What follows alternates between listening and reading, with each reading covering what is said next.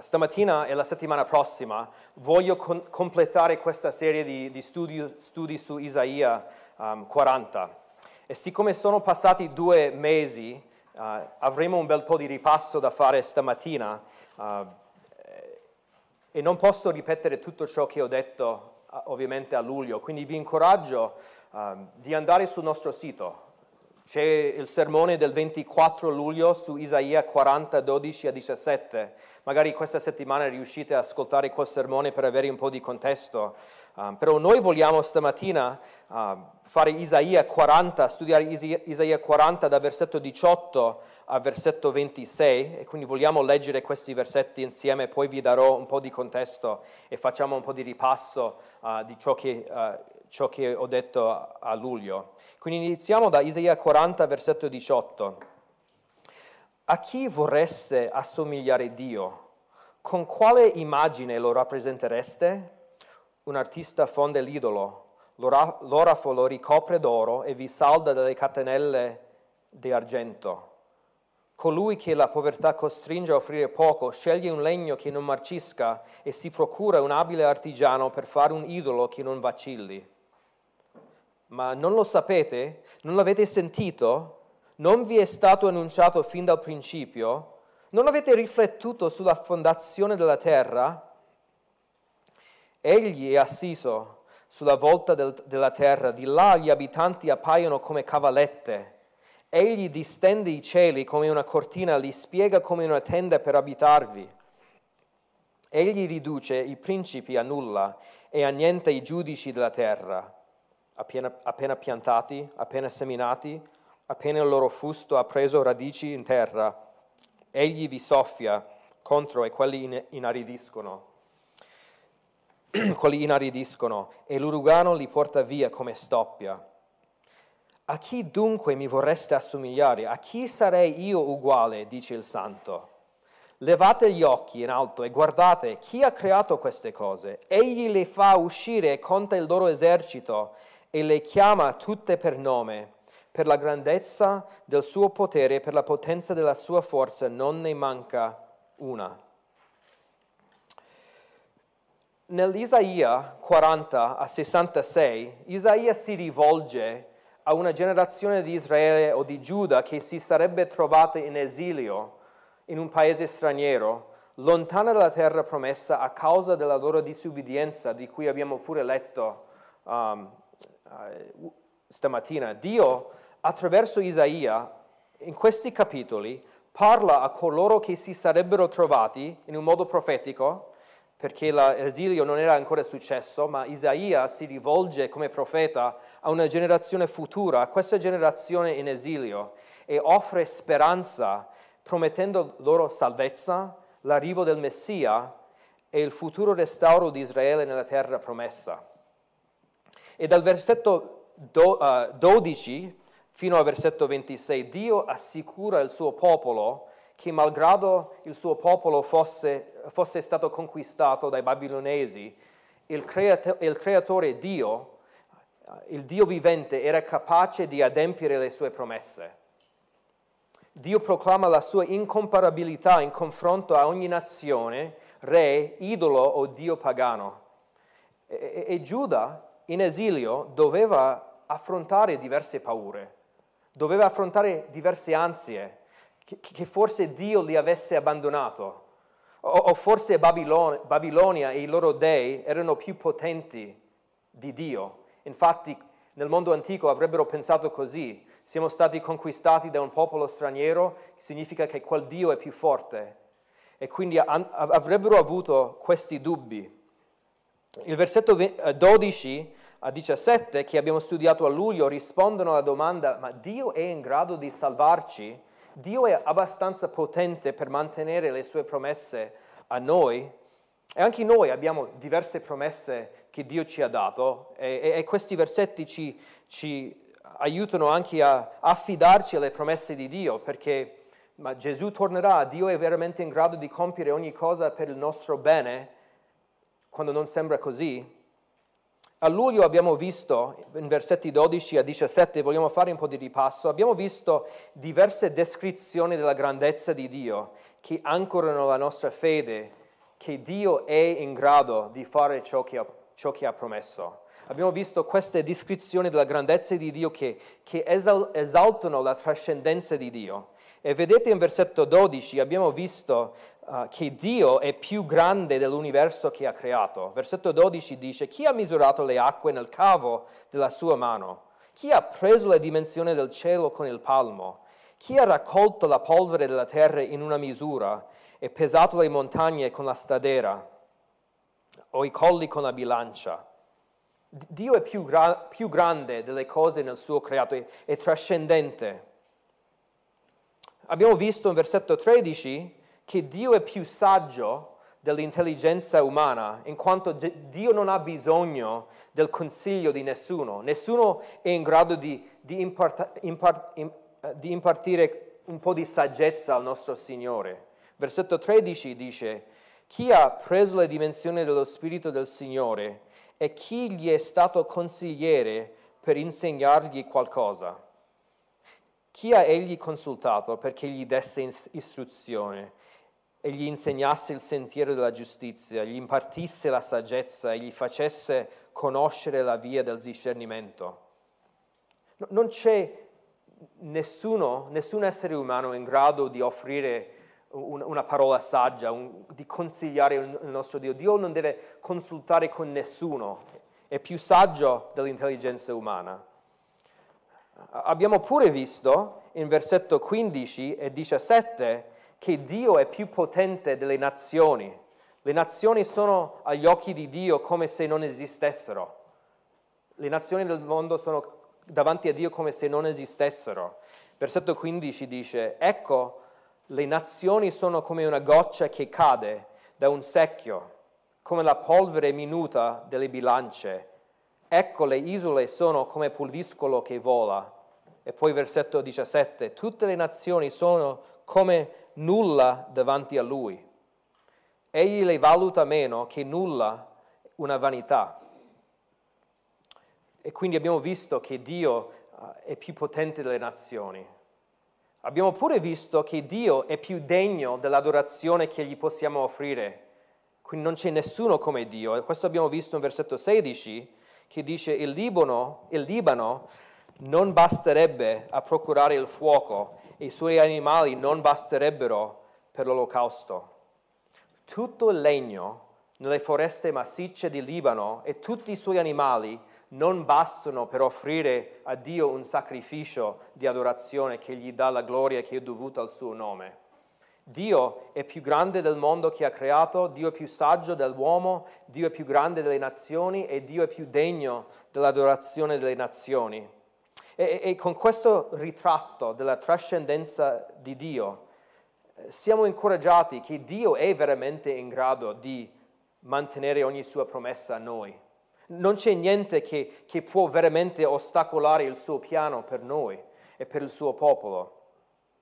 E, questo ci porta al nostro testo di stamattina che abbiamo letto da versetto 18 a versetto 26, che il peso di Isaia cambia leggermente adesso. Avendo esaltato Dio, adesso eh, lui vuole aiutare Israele e noi a evitare l'idolatria di rivolgerci a qualcos'altro di, uh, uh, che, che, Dio, um, di non cedere il primo posto a qualcosa o qualcuno che è inferiore a Dio. Abbiamo pure letto nella lettura stamattina per Israele, loro un, una, una, una, forma della loro idolatria è di rivolgersi e fidarsi di Egitto e Assiria uh, per la loro salvezza anzi, anziché Dio. Uh, e quindi Dio sta affrontando questa tendenza nel cuore di Israele, ma anche in noi, di creare idoli anziché adorare e amare Dio uh, al, al, primo posto della nostra vita. Il nostro cuore, come sappiamo, è una fabbrica di idoli. Anche se noi non abbiamo una statua davanti al quale ci inginocchiamo in 2022, tendiamo ad innalzare idoli interiori, come anche Israele, abbiamo letto in Ezechiele 14, avevano idoli nel loro, nel loro cuore. E quindi Isaia vuole darci delle strategie per affrontare um, l'idolatria. E voglio, far, voglio, farvi notare solo in, in, nel nostro passo stamattina Ci sono tre gruppi di domande retoriche uh, per spronare riflessione sulla incomparabilità di Dio e dopo ogni, gruppo, dopo ogni gruppo c'è una risposta. Abbiamo visto in versetto 18 che ci sono delle domande e poi versetto 19 e 20 ci sono le risposte. Versetto 21 ci sono più domande, non, non lo sapete, e poi da versetto 22 a 24 ci sono delle risposte e poi di nuovo versetto 25 ci sono delle domande e poi versetto 26 ci sono delle risposte. E per, per noi ogni domanda e risposta è una strategia per combattere contro l'idolatria, per detronizzare idoli nel nostro cuore, per non cedere il primo posto a qualcos'altro uh, nella cultura intorno a noi. E secondo Isaia, come abbiamo visto anche nella lettura, la soluzione è di aggrapparci a una visione esaltata di Dio e, e, e quindi lui con queste strategie ci farà riflettere su, uh, sulla santità, cioè quanto Dio è diverso dagli idoli. Um, e quindi vediamo insieme queste tre strategie per affrontare l'idolatria. Ci dovrebbero essere uh, uh, i, i, gli appunti sullo schermo. Non so se siamo riusciti a, a caricarlo. Vabbè. La, la, la prima strategia è considerate la follia dell'idolatria. Considerate la follia dell'idolatria. Nel versetto 18 um, lui fa questa domanda, a chi vorreste assomigliare Dio? Con quale immagine lo rappresentereste? La, la, la risposta ovvia a questa domanda è che, che non c'è un'immagine con la quale possiamo rappresentare Dio non c'è un'immagine con la quale possiamo rappresentare Dio. esiste veramente qualcosa nel mondo, creato, nel mondo creato a cui possiamo paragonare Dio? Il meglio che l'uomo può fare, il meglio che l'uomo può fare è creare un idolo che, che, non trascende le cose nel creato, di fare un idolo che si assomiglia a qualcosa nel creato, che assomiglia a qualcosa nel creato le statue, gli idoli sono vietate nella vera, vera adorazione di Dio fin dall'inizio, se vi ricordate i dieci comandamenti, perché smussano la distinzione tra il creatore, um, tra il creatore e la creatura, smussano questa distinzione, fanno confusione perché l'adoratore davanti a un idolo, la prima cosa a cui pensa è qualcosa nel creato, perché la, la, statua, l'idolo ha una forma di qualcosa nel creato e quindi non c'è nessuno o, o, o non, c'è, non, c'è, niente nel creato a cui, a, a cui possiamo paragonare Dio. E nel versetto 19 versetto 20 troviamo la risposta uh, in, in forma di un'analisi sarcastica della costruzione degli idoli. In realtà in questi versetti Isaia non dice nulla di negativo, spiega soltanto la follia dell'idolatria.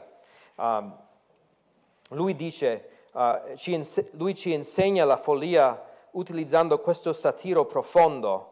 Um, versetto 19, un artista fonda, fonde l'idolo, l'orafo lo ricopre d'oro e vi salda delle catenelle d'argento. Nella lingua originale quello che non vediamo è, è che l'ordine di queste parole non seguono la norma della grammatica ebraica. E il motivo per questo è perché pone enfasi sulla assoluta stoltezza di seguire un idolo. È come se vedessimo questa scena, c'è l'idolo che poi arriva l'artista che, che, fonda l'idolo e poi arriva l'orafo che uh, comincia a, ricop- a, ricoprire questo idolo e, poi viene saldato delle, delle catenelle di argento. Isaia ci porta dal, dall'inizio alla fine della fabbrica di un idolo. È fondata di un, di un artigiano, però Dio non è fondato da nessuno. L'idolo poi viene ricoperto da un altro, dalle mani di qualcun altro, e poi viene abbellito con catenelle. E, in questo, con, con questo satiro vediamo che l'idolo ha un creatore, non è un Dio eterno, non è un Dio che, che, che non dipende da nessuno o nient'altro per la, la sua esistenza. L'idolo dipende da un artigiano. L'idolo in se stesso non può fare nulla, non può abbellire se stesso. gli servono le mani, uma- le mani umane, le mani umane. E quindi l'idolo non è trascendente per niente come il nostro Dio, è, è, ass- è follia assoluta. E poi versetto 20 dice, colui che la povertà costringe a offrire poco, sceglie un legno che non marcisca e si procura un abile artigiano per fare un idolo che non vacilli. Il satiro continua qua, perché un idolo, cioè il versetto 19 parla di un idolo per una persona ricca che ha, uh, può spendere soldi per oro e argento. Qua abbiamo uh, qualcuno che è povero, che anche lui stesso ha bisogno del suo idolo e quindi cosa deve fare? Non, non può permettersi quello abbellito d'oro, deve stare attento lui a non sceglierne un legno che marcisce. Necessita anche un artigiano abile perché lui stesso non è in grado di costruire, formare e plasmare questo idolo, quindi si deve uh, rivolgere a un, a un, artigiano per formare questo idolo suo davanti al quale può inchinarsi. E, e, e poi vediamo la follia dell'idolatria perché la stabilità dell'idolo dipende dall'uomo. Vedete alla fine del versetto 20, si procura un abile, abile artigiano per fare un idolo che non vacilli. Vediamo questo satiro uh, incredibile, come se quelli che creano l'idolo devono fare del tutto per, per avere un idolo stabile che non cade da des- a destra o a sinistra. A sinistra. Il falso Dio non può stare in piedi senza l'uomo, non, pare, non può stare in piedi senza l'aiuto dell'uomo. E ciò che l'uomo pensa sia potente e degno di adorazione è in realtà una vanità ingannevole. E mi rendo conto che nel 2022 potrebbe essere difficile concepire il concetto di un idolo o, o dell'idolatria. Uh, perché magari quando pensiamo agli idoli uh, potremmo anche pensare a altri paesi. Io sono stato in India, ho visto diversi idoli uh, in, nei, nei, tempi induistici. Um,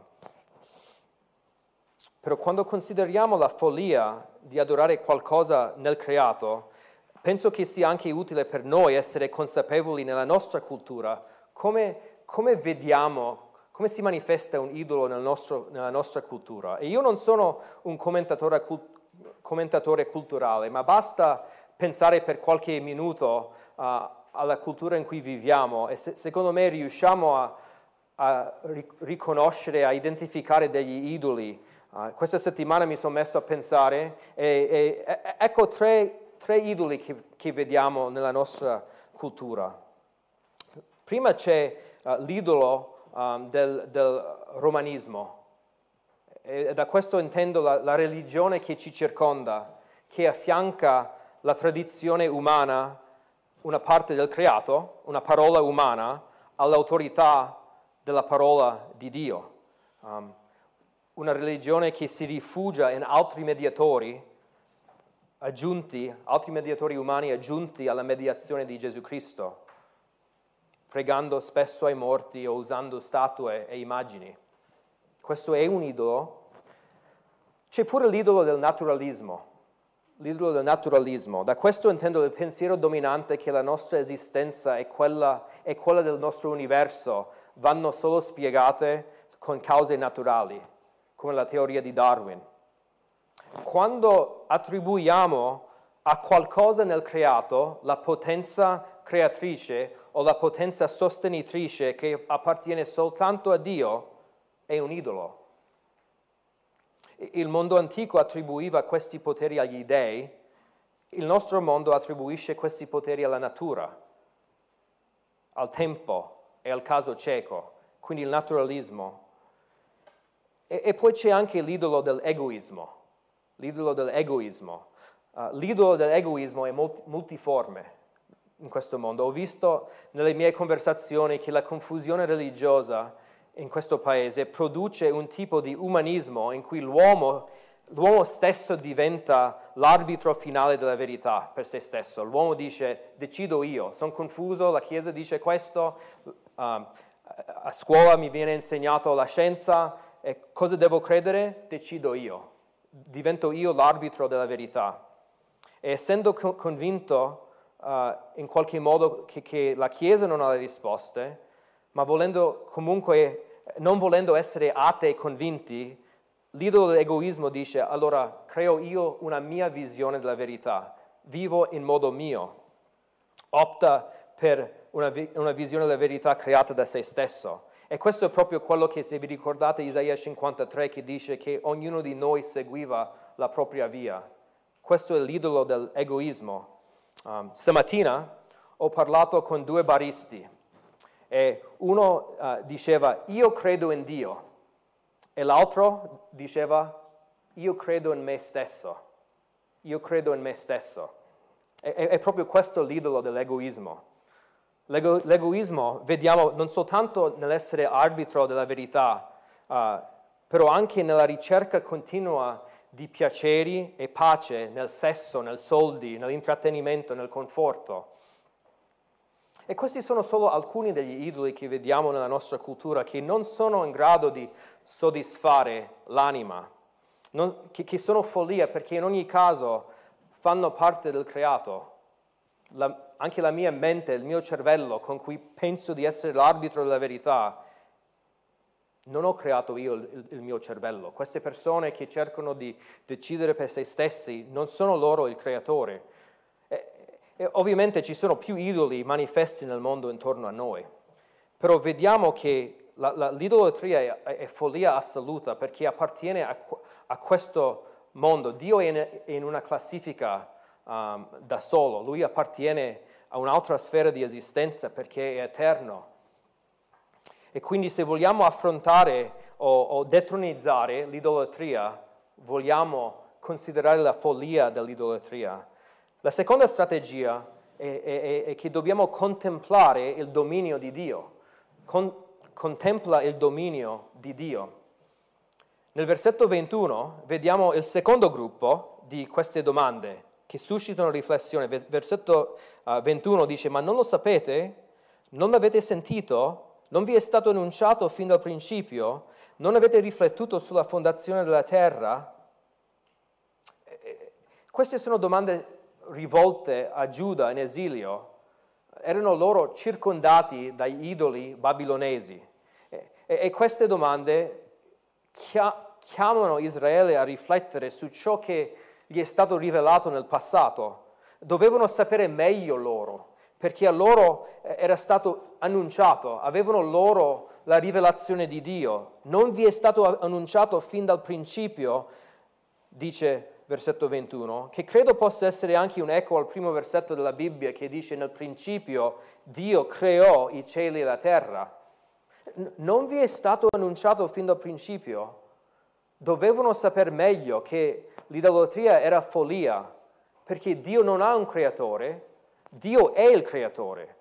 Uh, fin dalla fondazione della terra avevano la rivelazione crea- del, creatura, del creatore ed è, è, è, il fatto che Dio è il Dio incomparabile è chiaro sia da quello che vediamo intorno a noi in questo mondo, ma anche nella rivelazione dei profeti che avevano loro, avevano Mosè, avevano, avevano la legge di Dio, che sono rivelazioni chiare dell'esistenza e della supremazia di Dio.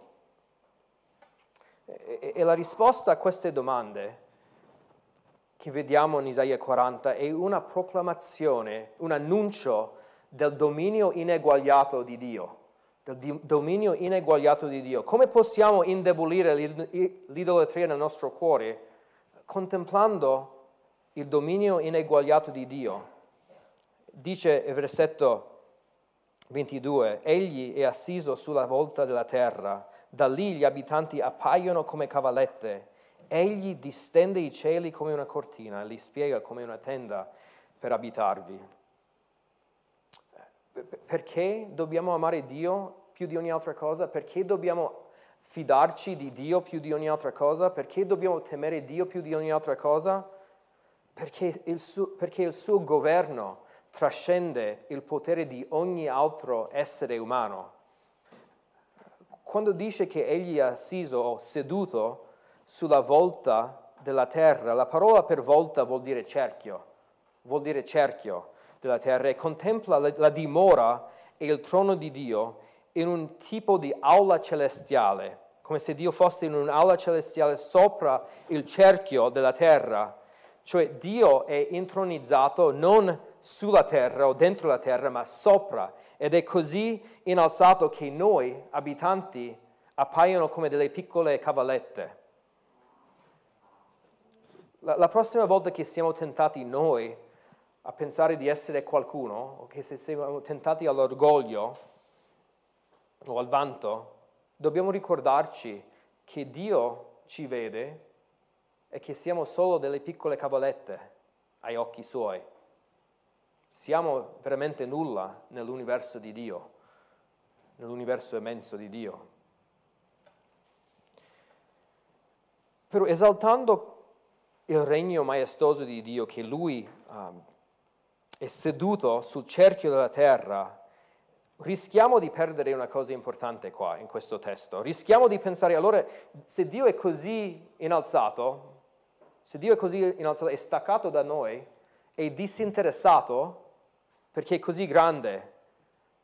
Però nel dire che Egli è seduto o assiso, questo è un modo per sottolineare il suo governo attivo nel mondo sulla, sul, sul quale lui regna. Se lui è seduto significa che sta svolgendo il suo regno, sta regnando su questa terra. Lui ha veramente dominio su tutto e non c'è una cosa che sfugge dal suo dominio. La sua sovranità è al di sopra di ogni cosa. Lui non è un monarco disinteressato. E secondo la potenza della sua volontà, egli guida e governa ogni cosa guida ogni piccola, ogni piccola cavalletta in questo mondo. Dio è attivo nel suo mondo, è seduto regnando. E, e, e, poi lui dice che egli distende i cieli come una cortina e li spiega come una tenda per abitarvi. L'uomo abita sulla terra, ma Dio si siede sul cerchio e per lui gli immensi cieli sono nient'altro che una cortina che lui spiega come eh, una tenda. Noi apriamo, forse ogni giorno, una tenda, una cortina. Ci svegliamo, andiamo alla finestra, apriamo la cortina. Quando andiamo a letto, chiudiamo la tenda, distendiamo la tenda quando andiamo a letto.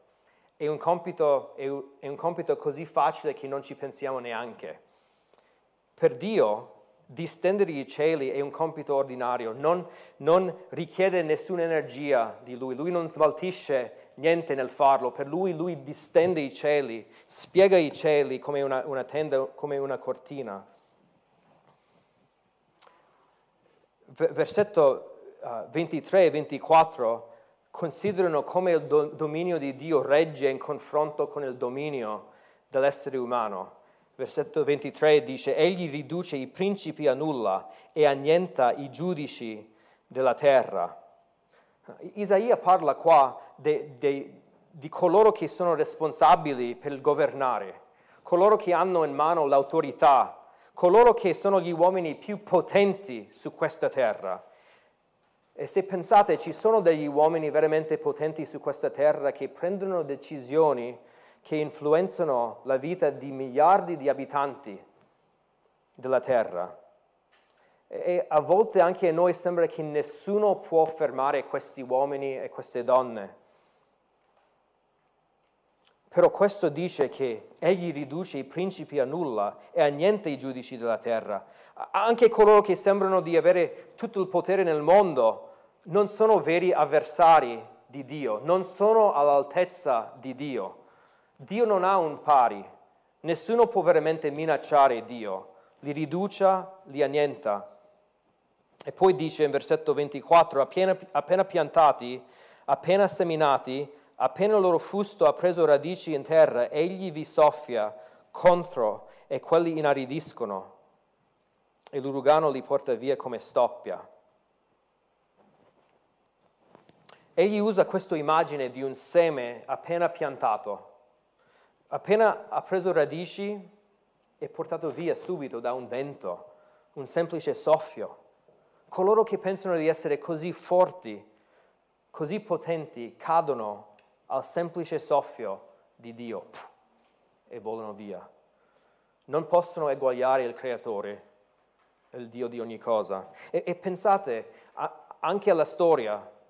In Daniele 4, il grande e potente, arrogante re di Babilonia, Nabucodonosor, Nabucodonosor lui fu umiliato da Dio, divenne come un animale per sette anni e gli fu tolta la ragione finché non riconoscesse il nostro, il nostro Signore. O pensate al regno di Alessandro Magno, creò uno degli imperi più grandi nella storia e morì a 32-33 anni.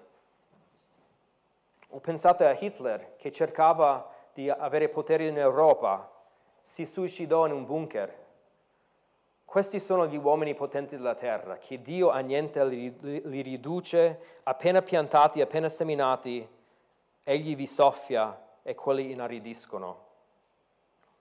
E, e, e questo, questa verità è importante perché, come dicevo, um, un idolo può essere qualsiasi cosa che sostituisce Dio o a cui qualcuno si rivolge per protezione, per sicurezza. Un idolo non è soltanto qualcosa che amiamo più di Dio, però è qualcosa in cui ci fidiamo, qualcosa um, uh, che, uh, a, a, a, cui ci, ci rivolgiamo per protezione e per sicurezza. E gli israeliti erano propensi, come dicevo, a sperare nella protezione di altri paesi, sperare nella protezione di altre nazioni. E, e, e non dovevano rivolgersi a questi paesi, a Egitto, a, Siria e, e, oltre a rivolgersi a queste nazioni, Giuda avrebbe forse pensato che Nabucodonosor fosse più potente di Yahweh, forse più potente di Dio, e di conseguenza il Dio babilonese era più forte. E spesso questo succedeva nel mondo antico, il governatore di un paese che era dominato da una religione di, dello Stato, questa persona diventava la personificazione di quel Dio e quindi no, non ci sarebbe stato un uomo più potente di Nabucodonosor. Infatti, le, leggendo Daniele, lui innalza un idolo a se stesso e cerca di far tutti adorare uh, uh, uh, lui, come se lui fosse Dio. E, e nel dichiarare la sovranità ineguagliata di Dio sopra questi uomini, Isaia sta dicendo, Dio non è veramente in rischio perché questi uomini sono nulla, questi uomini sono nulla, gli dei che rappresentano sono nulla. Dio non è veramente in rischio. Sono così temporanei, sono così deboli questi uomini che Dio deve solo soffiare e pone fine, fine alla loro vita. E dobbiamo anche badare a noi, um, perché secondo, secondo, quello che vedo nel mio cuore, possiamo tenda, o tendiamo a fidarci anche noi di un governo umano. Speriamo, magari è questo che cambierà tutto per noi. Il governo umano non è in grado di salvarci. Non sto dicendo che è sbagli- è, è, non è sbagliato desiderare e pregare per un governo giusto, però non dobbiamo mettere la nostra speranza in questo mondo, perché ogni, ogni governo umano crolla prima o poi. Um, e questo vediamo. O, o, ascoltavo una, una un'intervista questa settimana uh, di Matteo Renzi e lui parlava, se mi ricordo bene, l'Italia ha avuto tipo 60 primo ministri negli ultimi 70 anni, uh, uh, una cosa del genere, um, che un governatore um, viene a prendere il potere e, e, e poi un po' dopo non ha più il potere.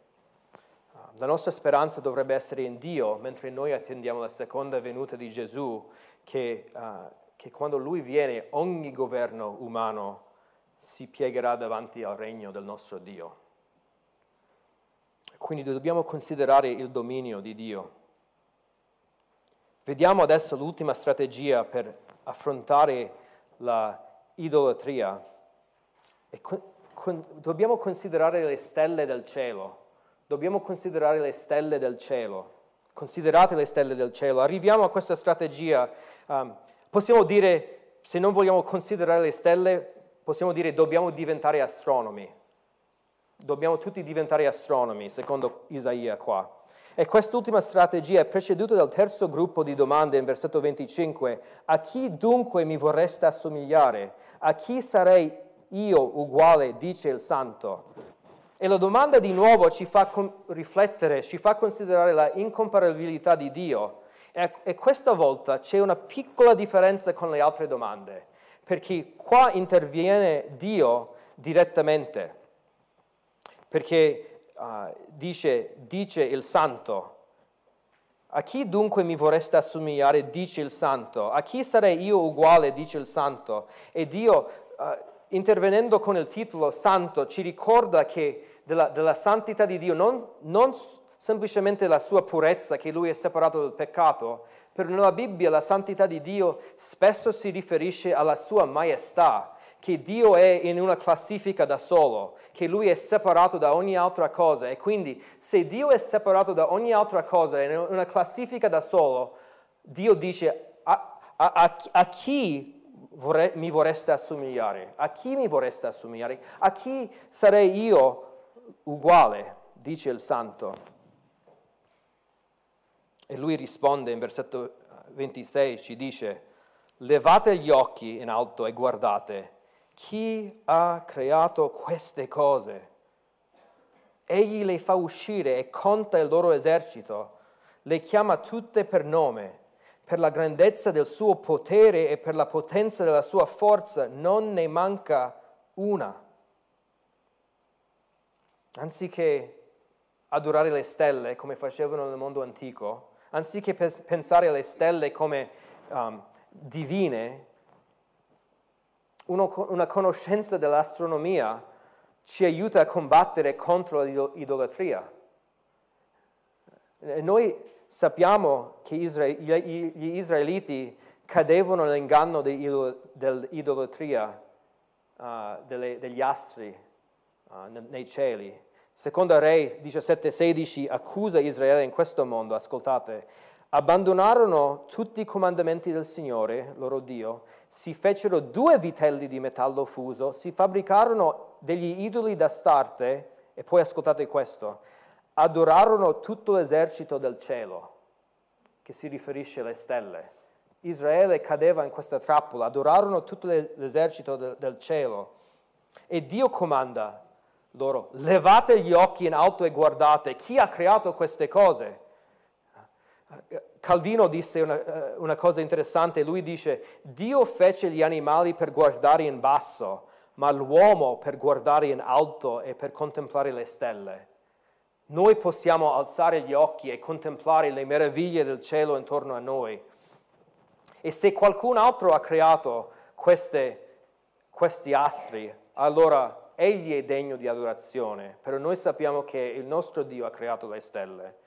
Eh, non ha senso neanche adorare le stelle. Quale, che, che cos'è una stella? Non è neanche un essere intelligente. Non sono autoesistenti. Sono corpi celesti che brillano di luce proprio a causa di, di reazioni chimiche nella stella. È, è una sfera di gas che esplode e sono innumerevoli, ma non sono autoesistenti, non sono intelligenti. Venerdì, il 15 luglio di quest'anno, ho avuto un'esperienza che non dimenticherò mai, um, che mi ha lasciato affamato per vedere più, di più le stelle. Se vi ricordate, il 15 luglio ero nel Grand Canyon negli Stati, negli Stati Uniti Uh, era l'ultima notte di questo viaggio um, e noi dormivamo per sei giorni e sei notti sotto le stelle su un, un lettino di campeggio. E, uh, desideravo tanto vedere le stelle uh, e anche la Via Lattea, perché a causa della, dove sono cresciuto, dove abito, non sono veramente mai riuscito a vedere la Via Lattea, perché cioè, abitando sempre in città con, con, con tante luci, non è, non è, stato possibile. Il problema durante il, il viaggio del, al Grand Canyon, la luna era piena quella settimana. La luna era piena, che significa era troppo brillante per vedere la Via Lattea. E poi per due notti c'erano troppe nuvole, nuvole. Ma l'ultima notte, il 15 luglio, per la prima volta ho visto brevemente tra le stelle il latte della Via Lattea. E desidero vederlo ancora, perché quella serata attendevo nel mio lettino, guardavo le stelle e le stelle cominciavano a uscire una alla volta, erano, c'erano così tanti. Non ho mai visto così tante stelle nella mia vita. E, e, ci sarebbero state una migliaia di stelle nel cielo quella notte. E uscivano un po' alla volta, ho visto anche la, il latte della Via Lattea. E, e, questo è proprio quello di cui Isaia parlava in versetto 26. Lui parla dell'esercito del cielo di, eh, che, che, che esce di notte. Versetto 26. Egli le fa uscire e conta il loro esercito. Dio nella sua potenza fa uscire il suo esercito. Le stelle ubbidiscono come se fossero soldati in sottomissione alla voce del loro generale ubbidiscono come se fossero soldati sottomessi alla voce del loro generale. E, e, e lui dice, lui le fa uscire, le, le, chiama, le chiama tutte per nome, conta il loro esercito. E non so se avete mai riflettuto quante stelle ci sono nell'universo. È, è impossibile sta, sapere. Ci sono diverse risposte. Se andate a fare una ricerca su internet, quante stelle ci sono nell'universo? usciranno diverse risposte. Um, la, la, risposta più affidabile che sono riuscito a fare, uh, a, a, a, trovare io, sono 200 miliardi di trilioni di stelle nel nostro universo, 2 con 23 zeri dopo. Um, nella Via Lattea ci potrebbero essere 100 miliardi di stelle. È stimato nel 2020 che ci potrebbero essere 2 trilioni di galassie nell'universo. E quindi Dio le chiama tutto per nome. E, e, e, pensate a quanto faticate voi a ricordare il nome di persone appena, appena conosciute. Anche di persone che conoscete non vi ricordate il nome. Io mi ricordo mentre crescevo, mia nonna, prima di ricordare il mio nome, mi chiamava il nome di tutti i suoi figli, poi alcuni cani che aveva avuto lei, poi alcuni degli altri nipoti, per poi arrivare al mio nome, Massimo. Dio li fa uscire, li conta, li chiama per nome, due con 23 zeri dopo. Le stelle non sono senza nome per Dio, Lui è attivo nella sua creazione, li chiama per nome e questo vuol dire che le stelle rispondono alla voce del loro creatore e la sua mente è veramente incredibile. Il dominio di Dio estende anche su queste stelle il dominio di Dio è sopra tutti i governi umani, ma anche sugli astri. E, e, e, e, l'esercito astronomico di Dio dovrebbe svelare l'inganno della nostra idolatria. Quando contempliamo l'immensità dei cieli, delle stelle, noi capiamo che c'è un Dio imparagonabile, incomparabile, che ha creato tutto.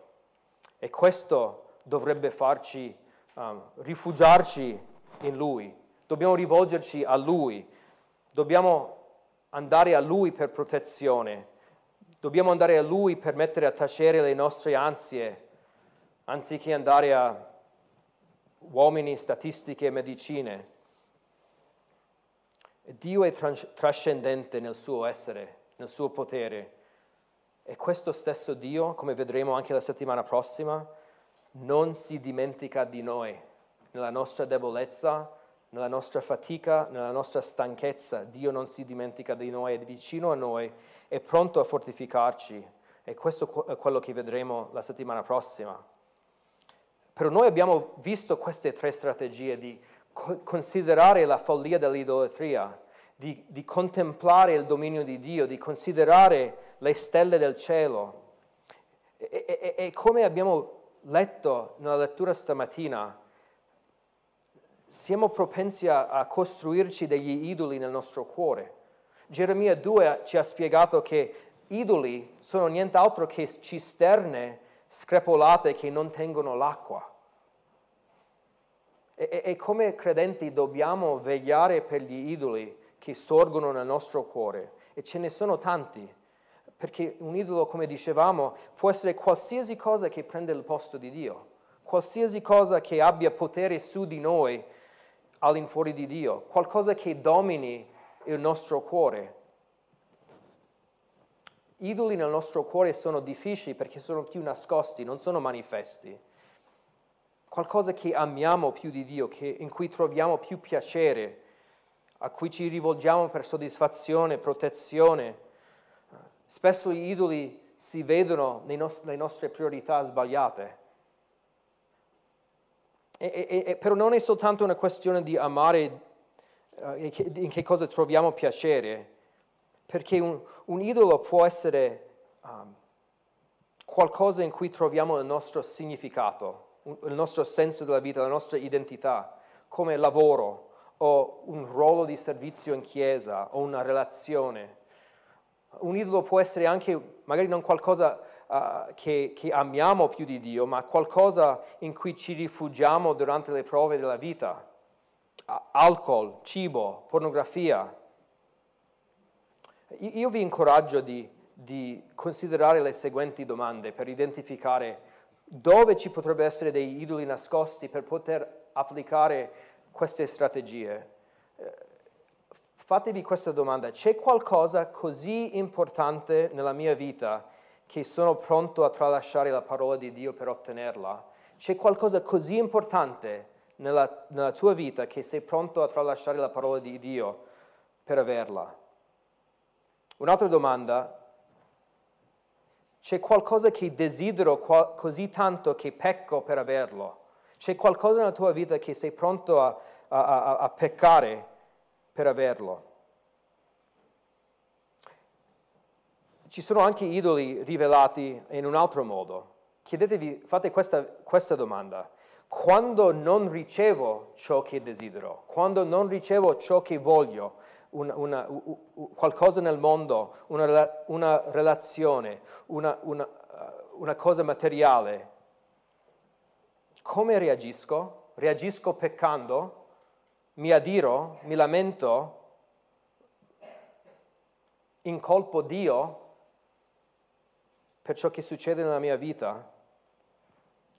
Queste sono che, domande che ci aiutano a identificare questi idoli nel nostro cuore affinché possiamo riconoscere la loro follia e, e, e sottomettere il nostro cuore al, al nostro grande Dio incomparabile. Non c'è nessuno come Lui e questa è la, la strategia per combattere contro i nostri idoli, di riconoscere quanto è, quanto è grande Lui, non vogliamo peccare, non vogliamo accontentarci con una follia molto più inferiore a Lui. Preghiamo. Signore, noi vogliamo ringraziarti per um, la tua parola che ci aiuta a, a comprendere um, la tua grandezza, che ci aiuta anche a contemplare come possiamo um, lottare, combattere contro gli idoli nel nostro cuore Signore, noi vogliamo innalzare te, vogliamo riconoscere quanto tu sei grande, tu sei il Dio che ha il dominio su ogni essere umano, su ogni governo umano e anche le stelle del cielo. Sei degno anche della nostra adorazione mentre concludiamo uh, adesso questo culto nel nome di Gesù. Amen.